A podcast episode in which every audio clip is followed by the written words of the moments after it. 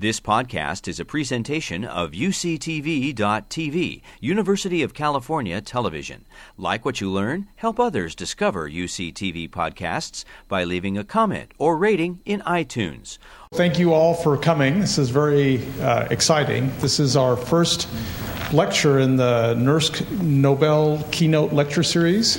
Uh, this is part of our 40th anniversary of, uh, of NERSC, and so we've had uh, four different NERSC users have, uh, uh, actually, it's probably more than that, but at least four have uh, won Nobel Prizes. And uh, they've either used NERSC as part of their research or, or after they, they had won their Nobel Prize, they, they ended up doing uh, quite a bit at NERSC. And so we're going to hear more about that in the next, the next four weeks. we're very lucky to have John Kuriyan, who's uh, going to present. He's part of Martin Karplus's team, and he's a chancellor's professor at the University of California, Berkeley, in the departments of molecular and cell biology and chemistry.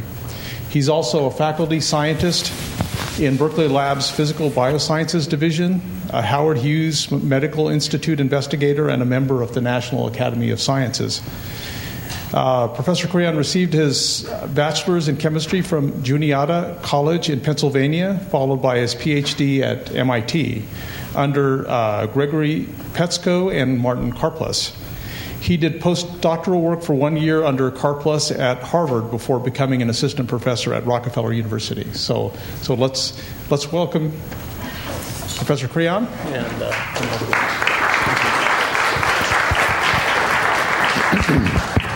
So, thank you very much. It's an honor to give you my perspective on uh, the field of molecular dynamics, which was recognized uh, by the 2013 Nobel Prize in Chemistry. I know that Martin Karplus is sorry that he can't be here today. This talk has not been pre screened by him, but I got an email from him early this morning saying that he looks forward to watching the video.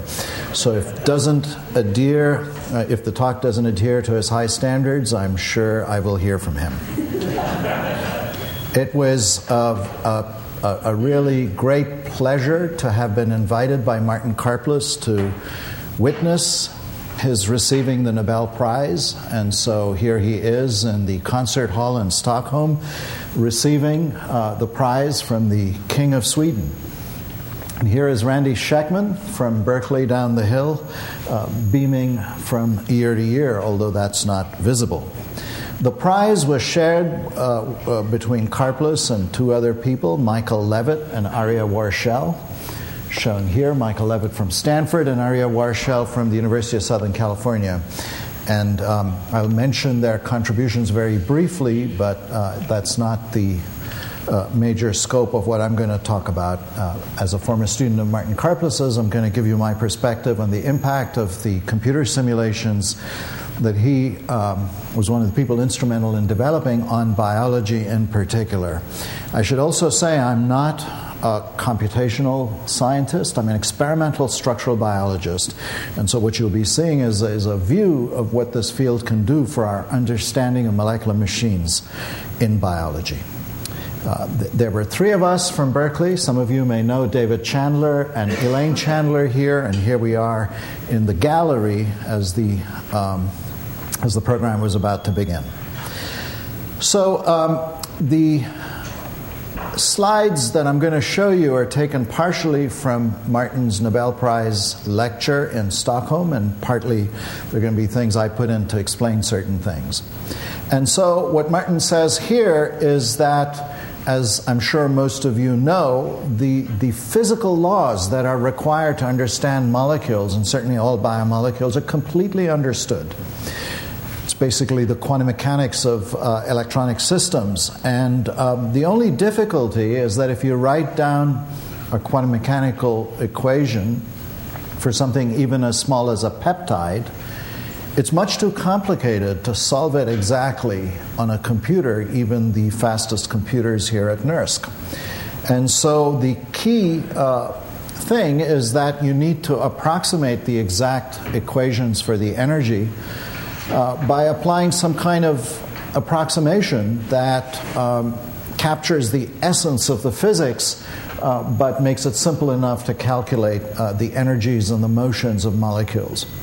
And so the prize actually was given for the development of what's referred to as multi-scale models for chemical systems. And the essential idea is that you need to calculate the potential energy surface on which atoms move. And once you have this potential energy surface, you can use the laws of motion to generate a trajectory for atoms. And so, one of the key insights that occurred very early in the 60s was that although this is fundamentally a quantum mechanical problem, you can treat the motion of atoms on this energy surface as a classical problem in dynamics. And um, the first uh, application of this kind of idea came from the work of Martin Karplus on a very simple uh, uh, reaction, which I learned about when I was a student, which is a hydrogen atom colliding with a hydrogen molecule to form a new covalent bond and break one so that at the end nothing changes, but this is the simplest chemical reaction that's been studied. And so here's this very simple chemical reaction. Again, from Martin Karplus's Nobel lecture, here's the energy as a function of the reaction coordinate. What happens is that this bond breaks during the collision and a new bond forms.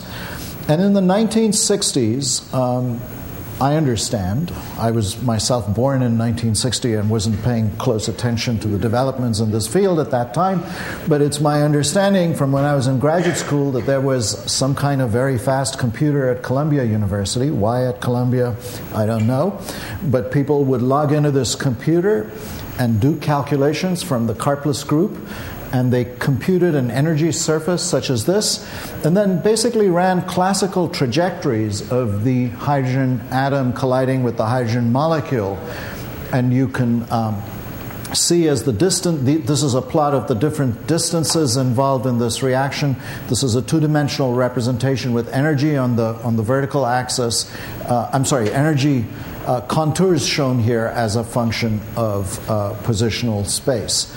And so, the key idea is that doing this kind of classical trajectory analysis on a quantum mechanical surface um, agreed uh, uh, with uh, the accuracy of the quantum mechanical calculations. And so, the idea of this works for the lightest atom, hydrogen, it should also be valid for carbon, nitrogen, and oxygen.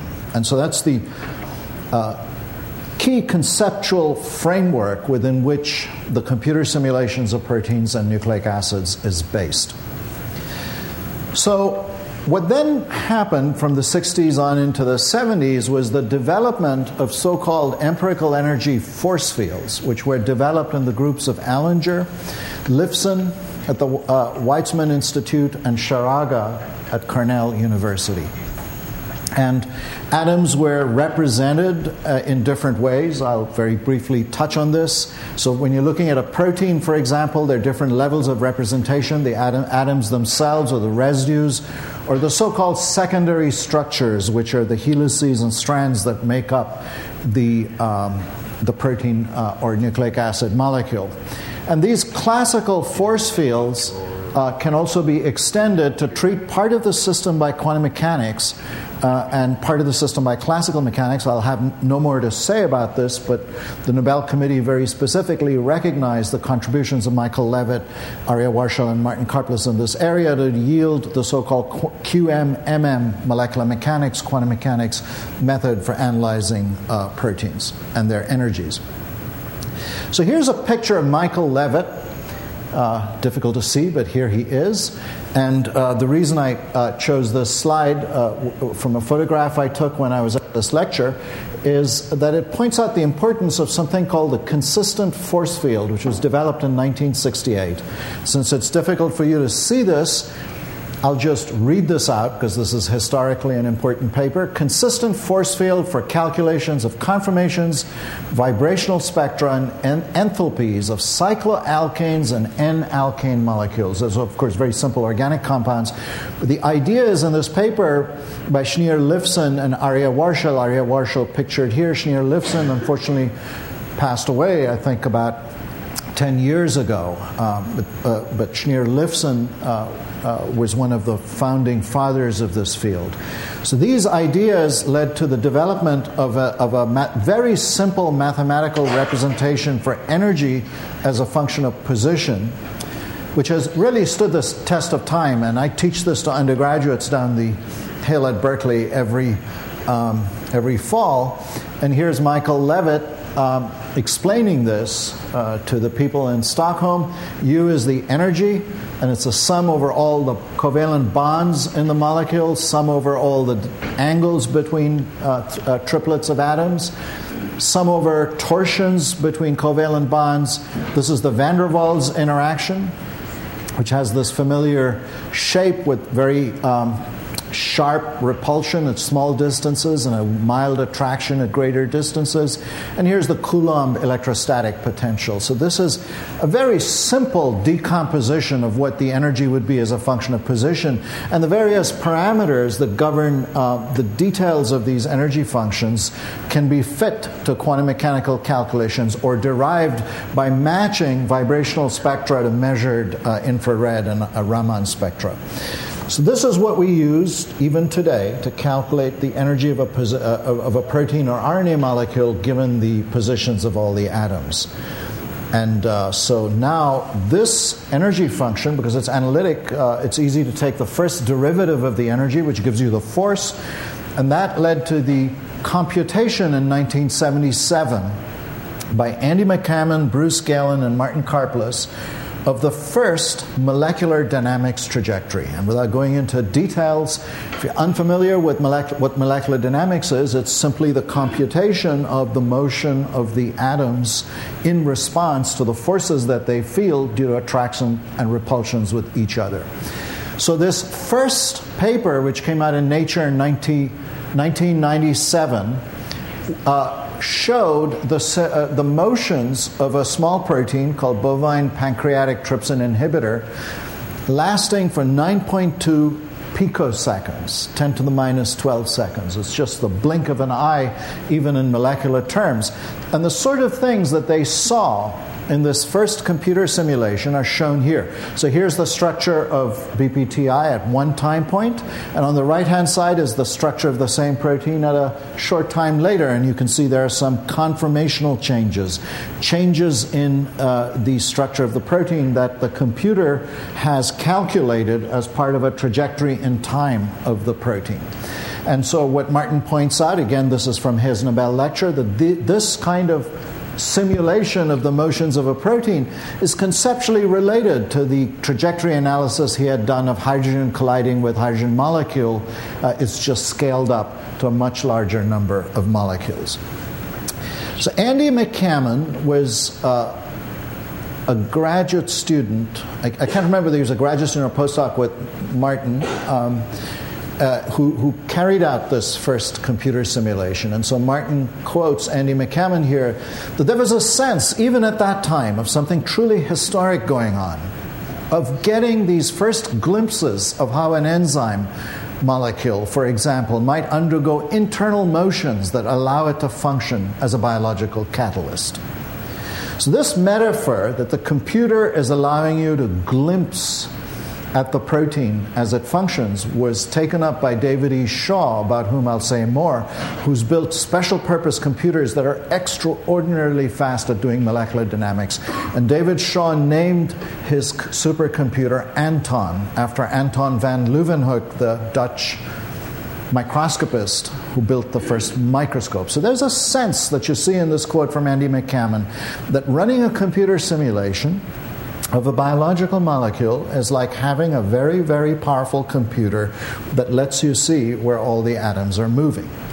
And so from this, here's the next advance that Martin cites in his Nobel lecture. It's from Michael Levitt. Uh, and it was a 210 picosecond simulation of the same protein, but now including water. McCammon and Karplus did not include water. The effects of water were treated implicitly. And that was in 1988.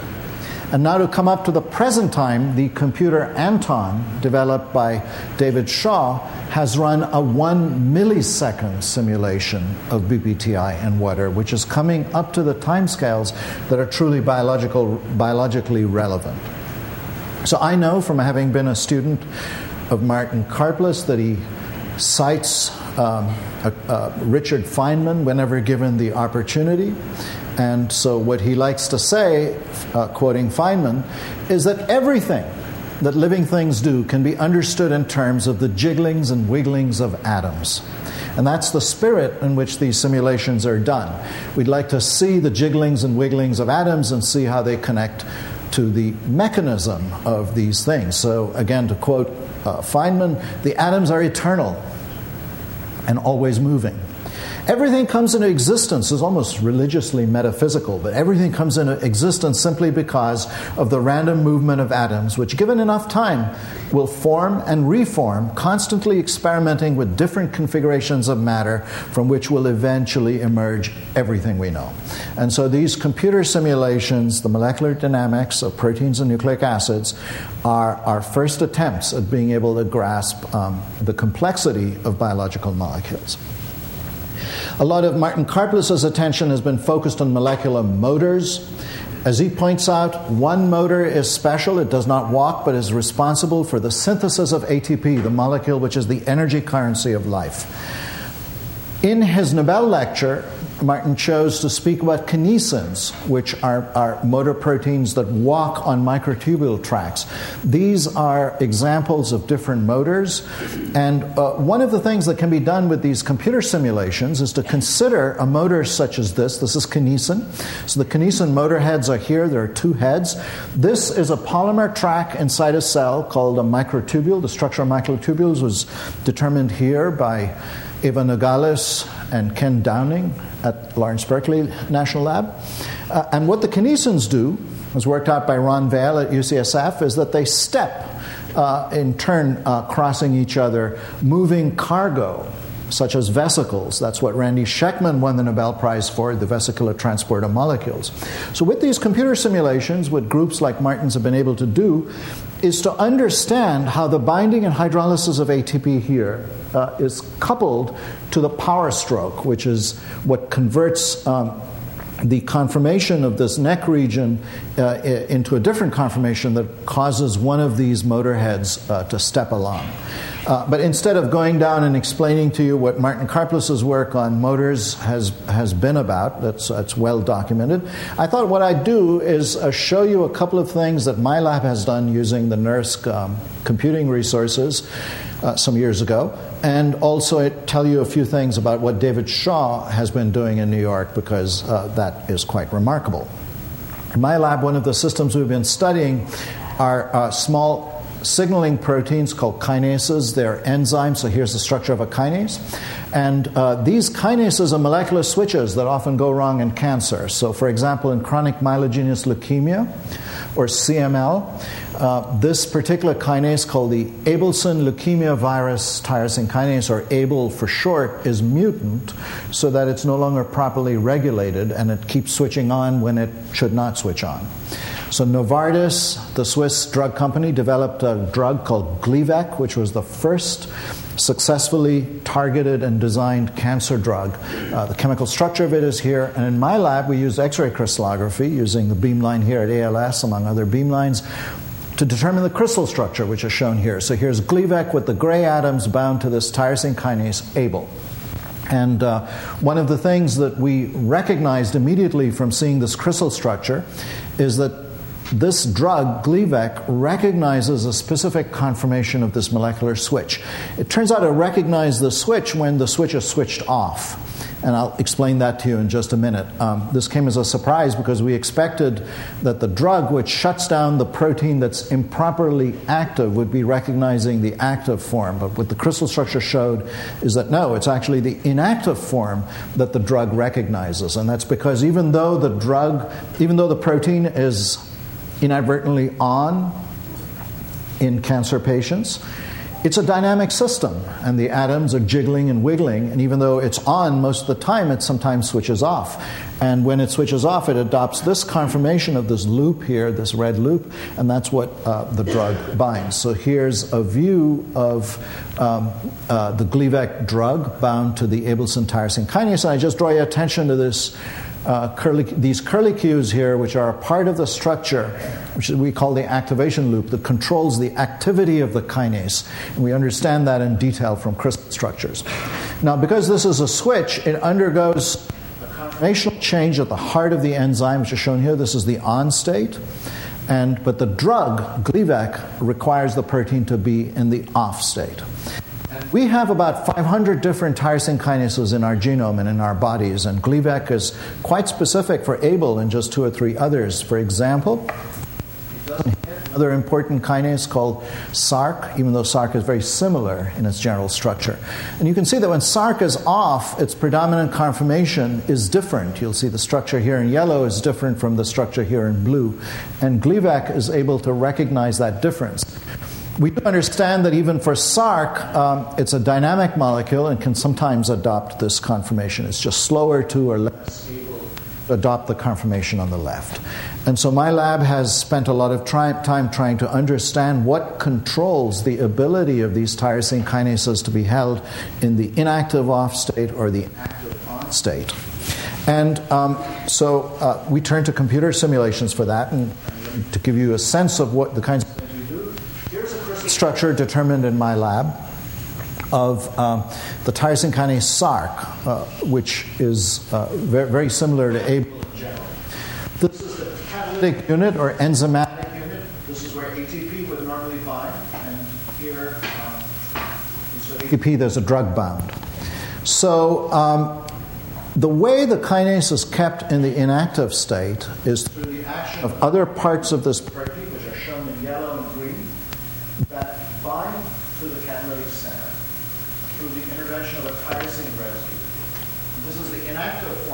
protein, uh, which is not catalytically competent.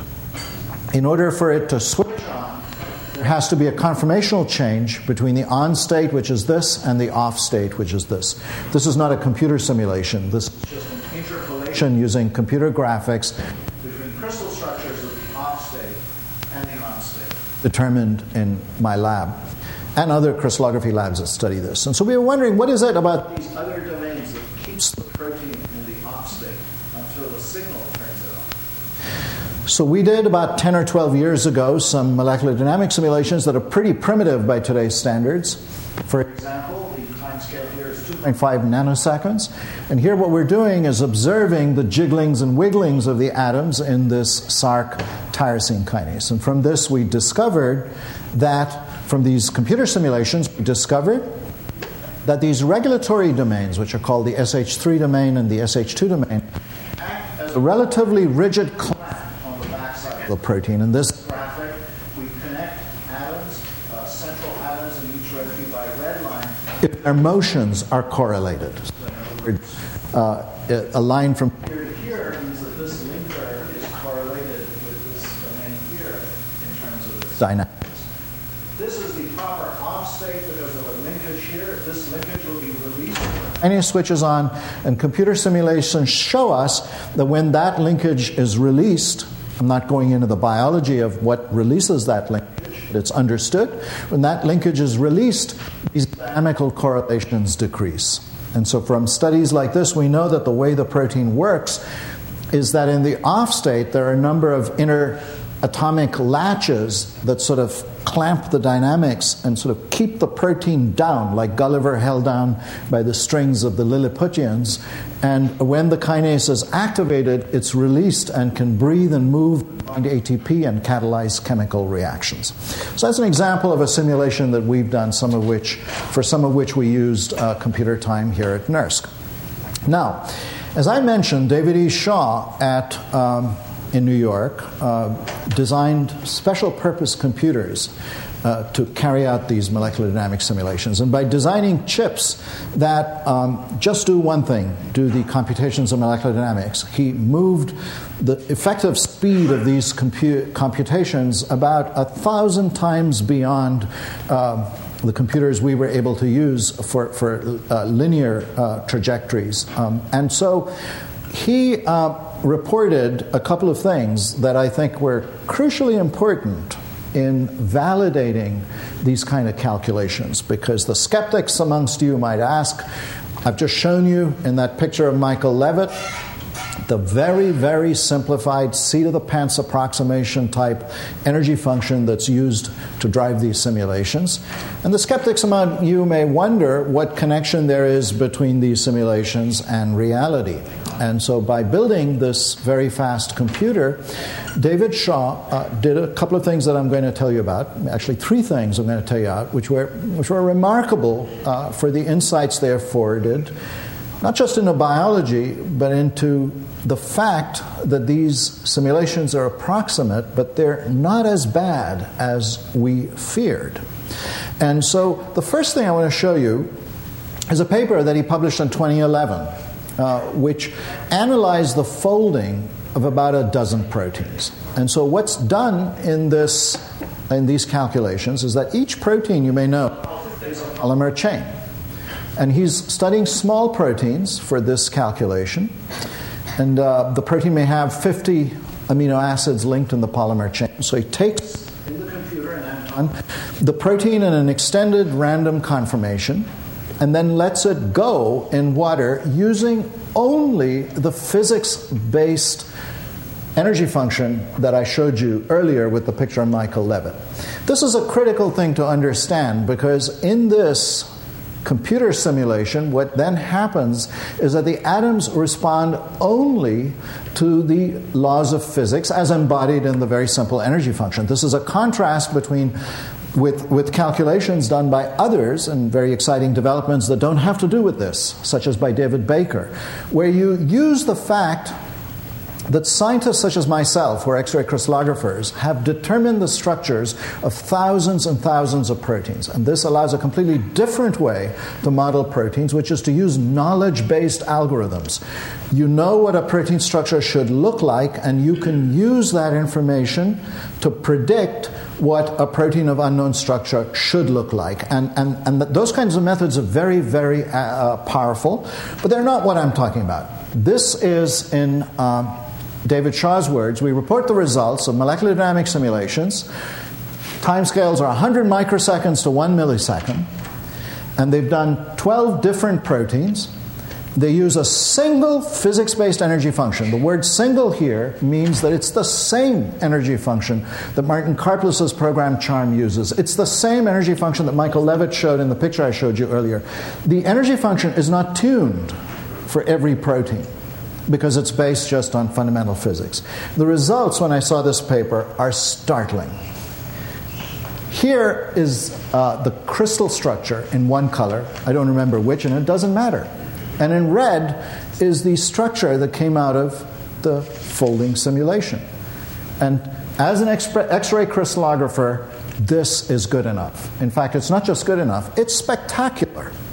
And so this told us that these energy functions, grotesquely approximated though they are, actually surprisingly good at capturing the essence of what determines at least the structure, if not the second order parameters such as um, the free energies and entropies of the system.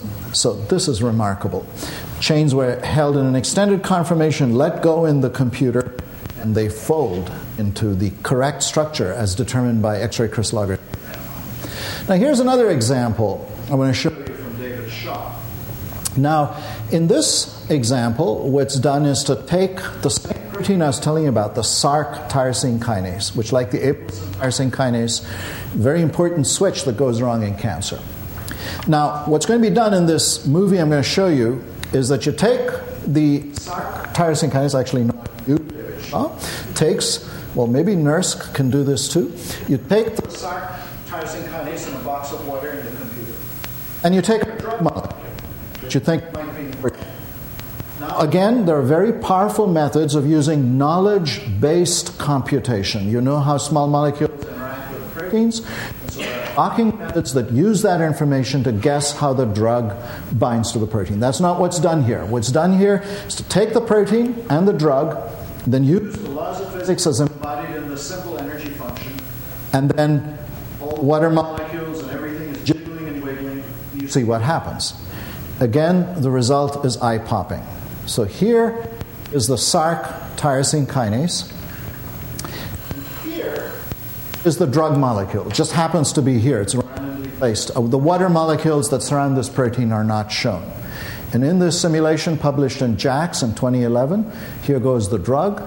It's wandering around, not very happy, goes there, comes back here, and then boom, there it is. That's where a crystal structure that my lab determined found the drug. So this is again, um, I think, a very, uh, uh, very exciting result. So in this little uh, pan to, to the work from David Shaw's group, built on the pioneering work of of the three who, who won the Nobel Prize in 2013, I'm going to show you one last example which I find uh, really exciting and opening up a vision for how we and others can use molecular dynamics for insight into biology. So, we all know that nerves uh, uh conduct signals through electrical impulses called action potentials. And as I teach my students down the hill, this is a really remarkable engineering uh, principle that nature has come up with over billions of years of evolution. What's remarkable about it from an engineering point of view is that if you have a voltage spike here at the head of the axon, so this is showing you time on the x axis and voltage on the y axis, the voltage measured from inside the neuron versus outside. If there's a little blip in the voltage, and you measure it here, this neuron could be going from the head of an elephant to its toe. And if you measure sometime later at the end of the neuron, the blip is reproduced without attenuation. This is, to me, one of the most remarkable molecular engineering systems in biology that I've encountered. So, what underlies the transmission of action potentials with such high fidelity are the opening and closings of numerous voltage gated ion channels.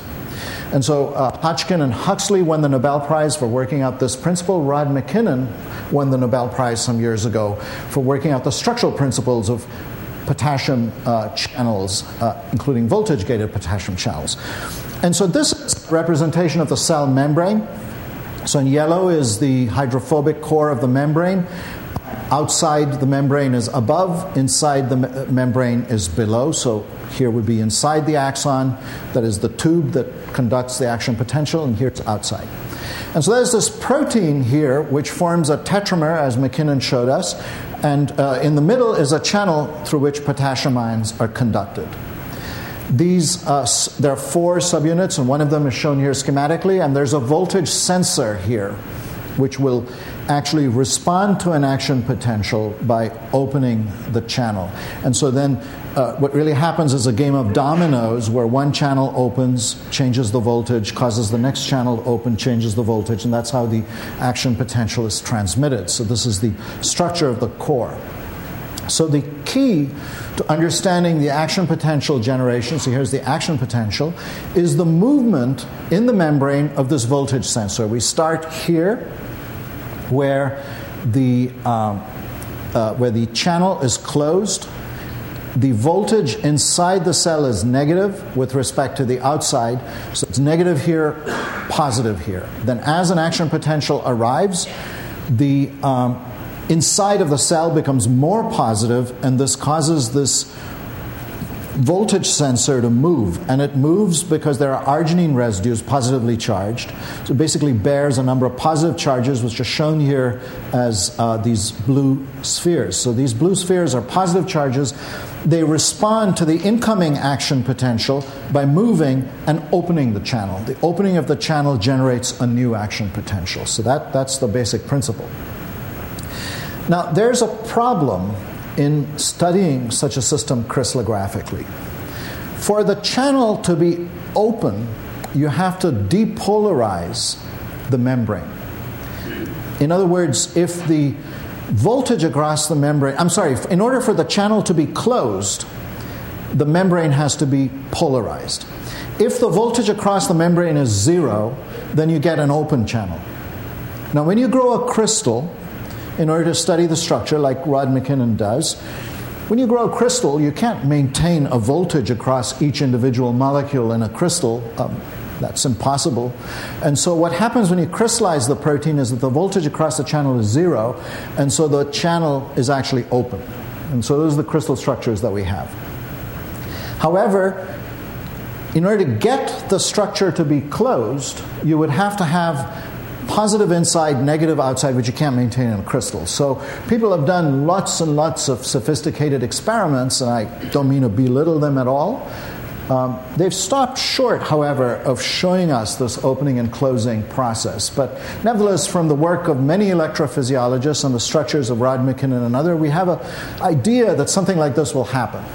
This is when the channel is open, and this is when the channel is closed. And uh, so we'd like to understand how this system actually works. And so, what David Shaw's group reported uh, in 2012 is that they put a potassium channel in a lipid bilayer, again in the computer. And in the computer, they flipped the voltage across the membrane in the computer. And then they just ran the molecular dynamics simulations that I've been telling you about. And what was remarkable in this calculation to me is lo and behold, in response to the appropriate voltage chain, the channel, if it's open, it closes. And I'd like to uh, show you a couple of pictures from their simulations. So here is the structure at the beginning. This is an open potassium channel. And uh, then as they go. So, in this open potassium channel, you have positive inside and negative outside. And uh, no, I think it's the other way around. Uh, the, the arrow is pointing. Uh, no, that's correct. It, this is the open potassium channel with positive inside the cell, negative outside the cell. Easy in my mind to flip the sign of these since I'm not an electrophysiologist. But that's the voltage, the channel is open. Then in the computer, at this point, they flip the voltage so it's positive outside, negative inside. So here's the main channel. This y axis is a measure of how open the channel is. It's the number of water molecules that are accommodated in the mouth of the channel. So it's high when the channel is open. The computer simulation responds to the uh, flipping of the voltage by almost immediately closing the channel so that the number of water molecules accommodated at the mouth drop. Then it's in a closed state, and the voltage sensors, the details of this are a little hard to see, but here's the voltage sensor with all these positively charged residues. Here's at the beginning, here's at the end, and you can see just by looking at the structure that the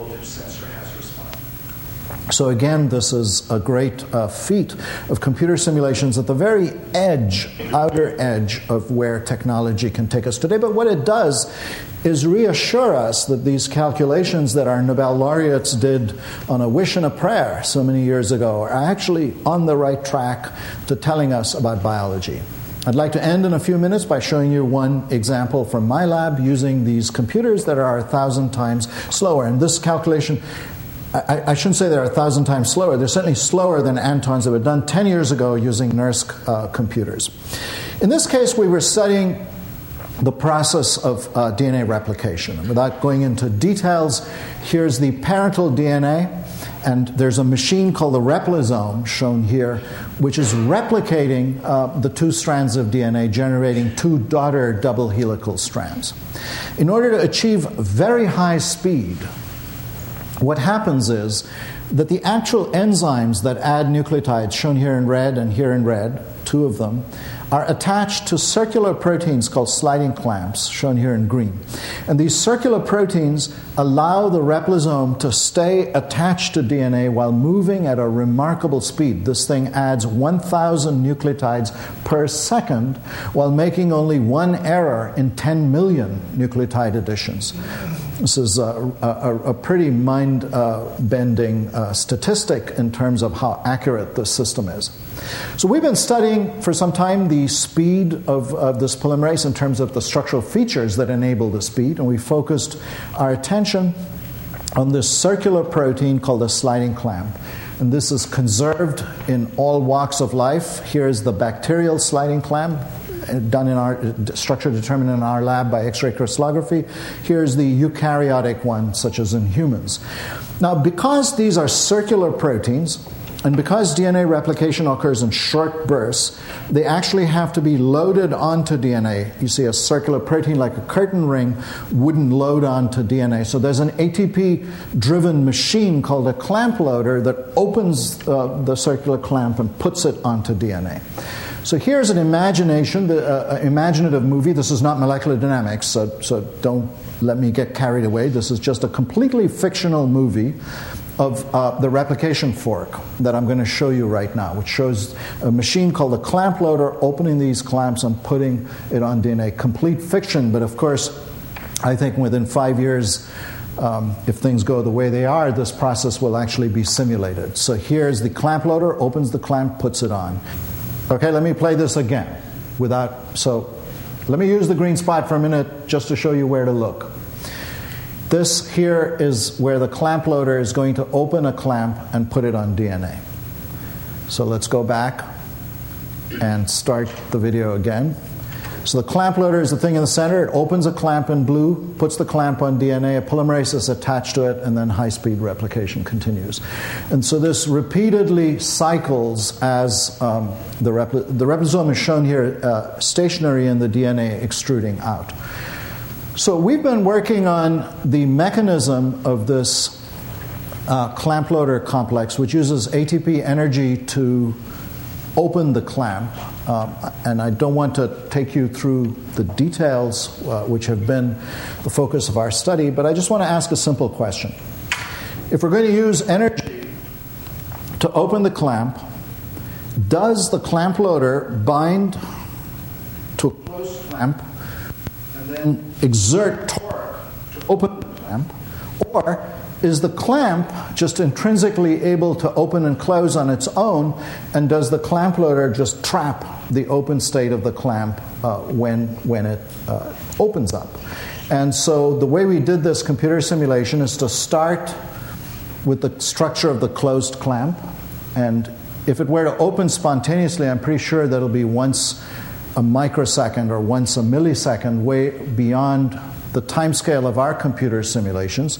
So we did a little trick in order to access these motions on a time scale we could simulate, which is that we simply removed one of the uh, three units that make up the clamp.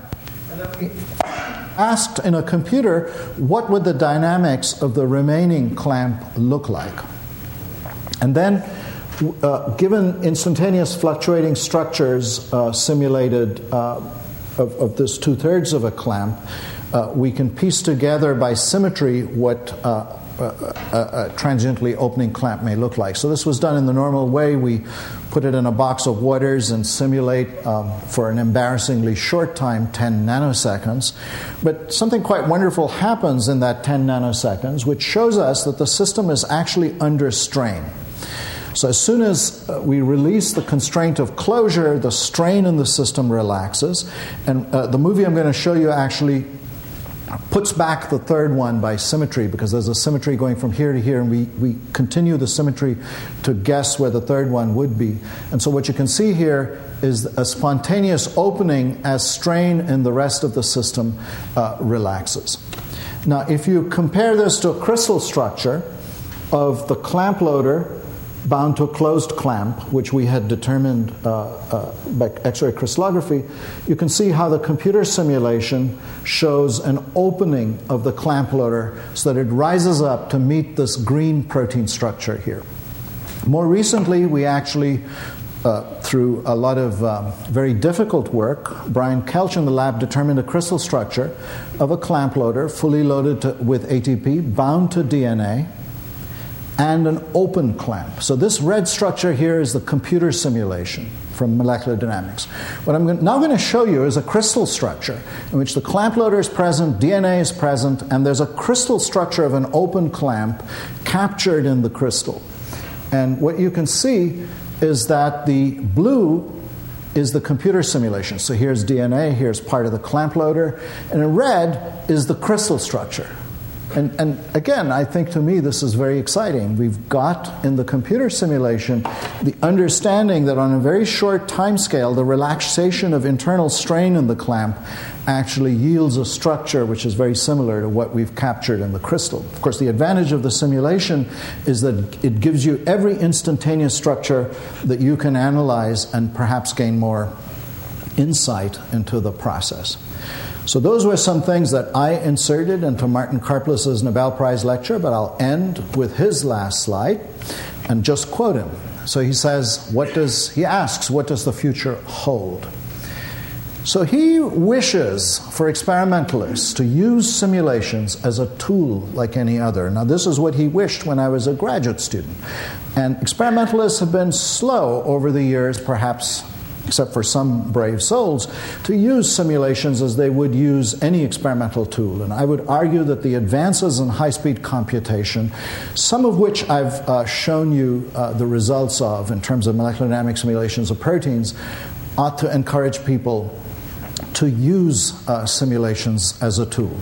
And Martin Karplus wishes for the application of simulations to ever more complex systems. And here I think he was getting a little carried away. Martin, if you're watching this, I was shocked that you said viruses, okay, good. Ribosomes, that's fine. Cells, a little ambitious. And then he says the brain. So I'll leave you with this, but he then says, always with cautionary realization that simulations like experiments, have their limitations and inherent errors. Thank you very much.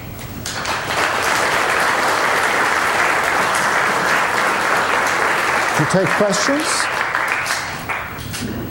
Is there time for questions? Or yes, there, yeah. yeah. there's time for questions, and I'll uh, hand you the microphone because we are uh, streaming and, and recording this.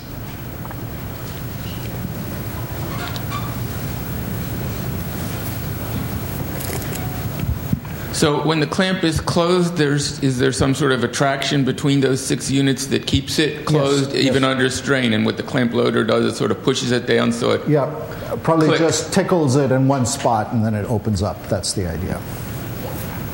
And I would say that that idea comes from the computer simulations. If we had only got the crystal structure of the end state, we wouldn't, wouldn't sort of know uh, but if you believe the force field, it says that there's a strain in the system that can be easily released. Hi there, uh, David Skinner from NERSC. I liked your, uh, you know, presentation going through uh, structure, binding, and then the channel dynamics, uh, comparing experimental and simulation techniques. I don't know if the clamp loader is too big to serve as sort of a next step validation of computational techniques, but what would you identify as sort of the next largest system that would be useful to do that kind of rigorous comparison with? I think the uh, DNA replication system is certainly uh, a, a, great one. Uh, it's much more complex than just a, um, a simple uh, voltage gated channel in a membrane, much bigger in terms of the component proteins. But the way I would actually answer your question is we're seeing a revolution now, truly, in the experimental analysis of supramolecular assemblies. A lot of it happening here. With tomographic reconstructions, cryo-electron microscopy, and other structural tools, we're getting an unprecedented view. And I may be speaking as if, uh, you know, I'm getting a little carried away with myself, but this is not my work. And we are now beginning to see processes occurring in the cell. And so I think to come up with systems to simulate the limitation is not in choosing the system. The limitation is knowing, you know, how best to use the simulation so that they stay wedded to reality. Um, Doug Jacobson, NERSC. Um, in your lab, how how far do you think the simulations take you, and how far do the, the experiments take you, and do you find that they inform each other? Well, in my lab, uh, we constantly do simulations. A lot of it we don't publish. Uh, the way I describe it is that when you study the structure of a biological macromolecular con- complex, it doesn't come with an instruction manual.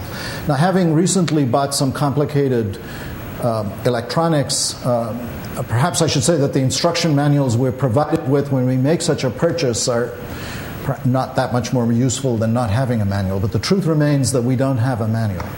So um, we have these very complicated molecular systems that emerge from experimental analysis, which is 99% of our effort, is getting those images and doing the experiments that lead to some measurements around them. Um, but often we have very simple questions, uh, which simulations let us probe. Uh, my lab is not principally a computer simulation lab, so we are, you know, sort of at it and um, run uh, simulations that the likes of David Shaw would, uh, would laugh at. So what we've done is we've done a lot of work with David Shaw to help us answer. And I have chose not to talk about the work we've done with David Shaw, but we've done a number of things with him. So. Um one more question was um, as you look to the future, these are very, very uh, ambitious goals. These are not my goals, these are Martin Karplus' goals. goals. Yes. yes. So, do you, do you have a sense for um, is the need to run uh, bigger and bigger simulations with more and more atoms, or would you rather run for long periods of time so that you're Oh, you're asking, so, you know, you're asking a question which is very interesting. I don't know the answer to it, but there are two schools of thought here. Uh, so I'm asked, would you like to run a longer and longer simulation, or would you like to run many short simulations?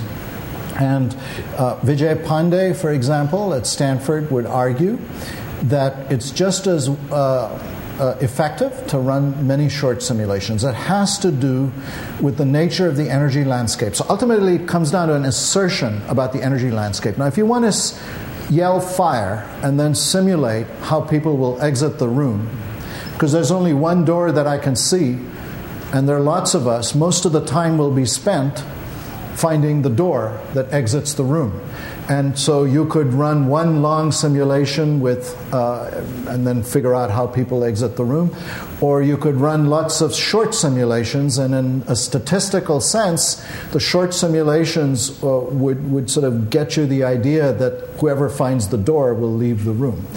Uh, that's an assertion that um, searching exhaustively.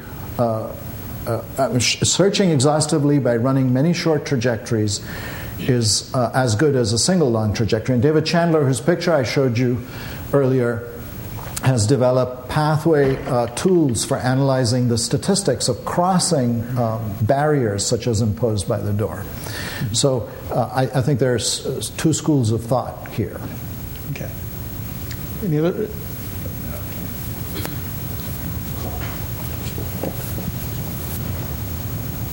Are there any effects in, in your basic equations, classical molecular? I, I beg your pardon? Are there any effects in the classical molecular dynamics simulations that you feel are not adequately captured yes. by the equations? Yes. The, the, and what, well, so first go? of all, there, there are many, but people have identified the next most important thing to fix. And it, my understanding is it will cost a factor of 10 uh, to fix that. And that is very simply this affects us a lot because we study highly charged species such as ATP, which is charge polarization. So, the way, if you have um, any uh, group of atoms, the charges assigned to those atoms stay fixed during the simulation. But in fact, if you have a cluster of atoms and a, and a charged species approaches them, the charges will reorganize which is very obvious uh, that this it is very obvious that this must happen and it's neglected. And the way we know this is a problem is that if we go in and look in this classical simulation at what happens around ATP the most simple of uh, you know molecules we could study let alone DNA we will see obvious errors in the response of the system to highly charged species. And so people have already come up with um, methods to fix this. It's by having charges that are actually flexible and attached to the atoms so that they can reorganize. What I understand, again, not being a computational specialist, is a factor 10. So, um, you know, do you want a millisecond with this coarse uh, force field or 100 microseconds with the better force field? And that's shaking itself out now. Other questions?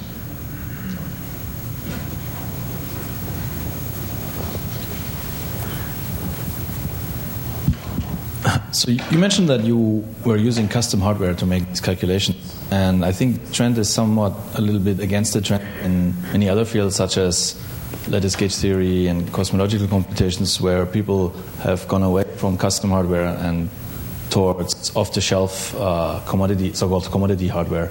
What so, is, so, yeah. yeah. So what Let me just respond by your... saying that okay. I don't use custom hardware. Okay.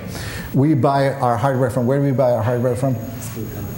From Silicon Mechanics, uh, located somewhere here. This is David Shaw who's doing this. By doing this, he has proven some really important points, such as the protein folding, the drug finding its binding site. Um, that you know, and the, the voltage channel opening, uh, which had never been demonstrated before to the degree of uh, definitiveness that his calculations uh, have shown. But now uh, that we're reassured about the, I am reassured about the basic stability of the force field, we can go back and run a hundred short simulations on. Uh, hardware bought from Silicon Mechanics or computer time from NERSC or the NSF centers and see whether the sampling that we then get, which is different because stochastic, uh, you know, gives us the same information. This is not an argument for building uh, custom hardware, certainly not from me. Okay, well, let's thank Professor thank for a wonderful lecture. You've been listening to a podcast by University of California Television. For more information about this program or UCTV, visit us online at uctv.tv.